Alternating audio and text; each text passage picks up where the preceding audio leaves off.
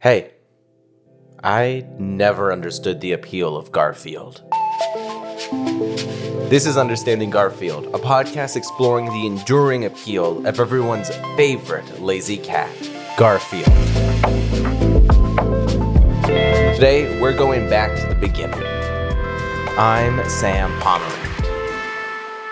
June 19, 1978. The President of the United States is Jimmy Carter. The number one movie in America is Grease. And an American icon is born.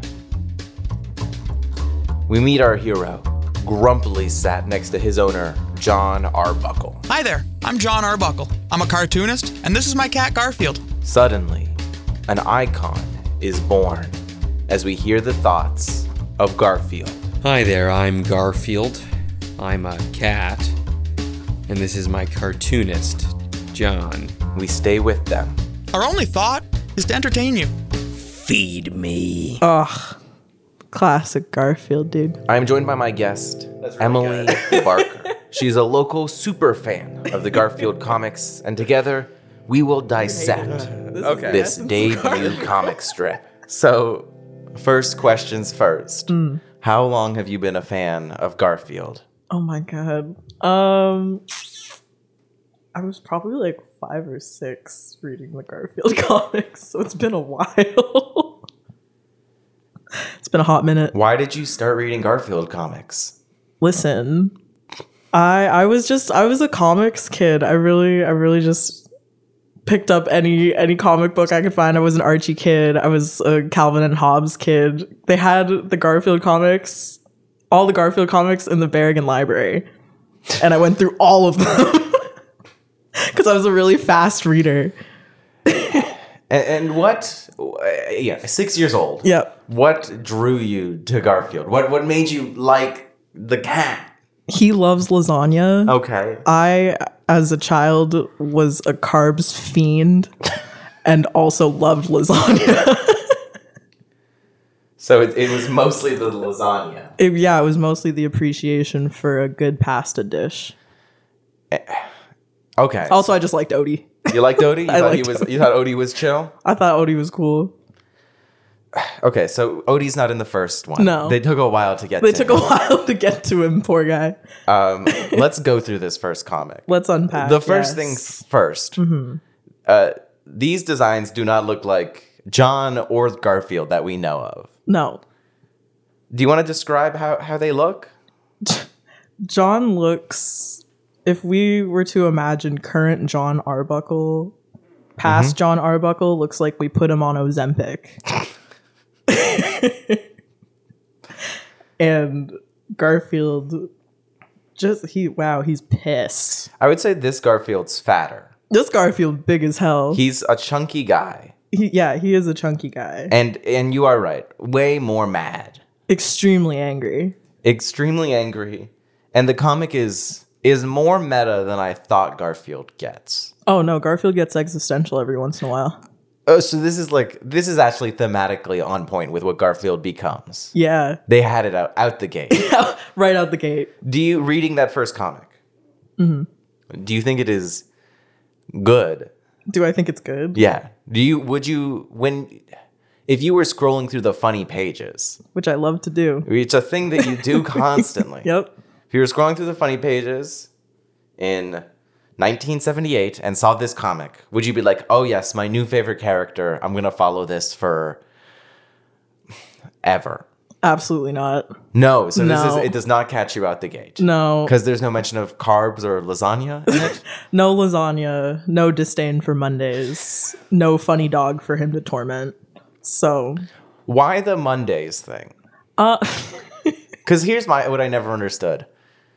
Why do kids hate Mondays? well, they gotta go back to school. But isn't school fun? Or was that just me? I was like a massive nerd who liked hanging out with my friends I and think- doing arts and crafts. you were a huge nerd, and also I was a nightmare child and hated mornings. So it wouldn't have mattered if it was a Monday or a Friday. I was mad. And so that that's what how Garfield spoke to you. Yeah, And he's he- mad. I'm mad.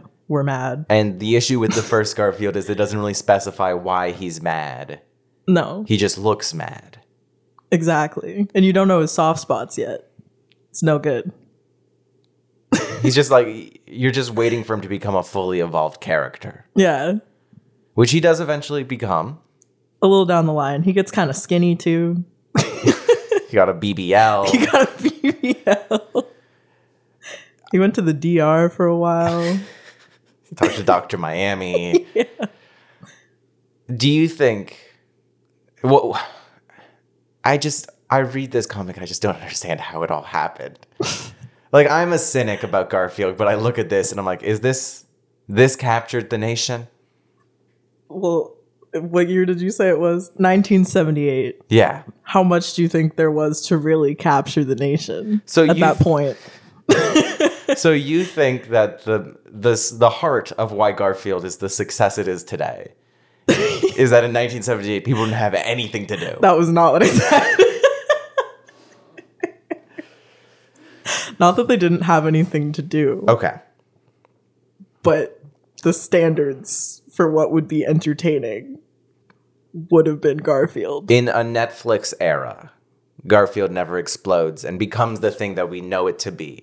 Oh, absolutely not. T- Garfield wouldn't survive in the TikTok era. Garfield survives a little in the TikTok era. He d- like but he couldn't be born. no, he, couldn't be born. He couldn't emerge today. no, he had to be picked up. And is that what the problem with the world is now?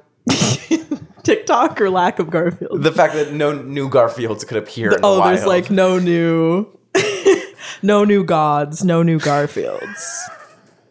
Is that the problem? You could put that on a T-shirt.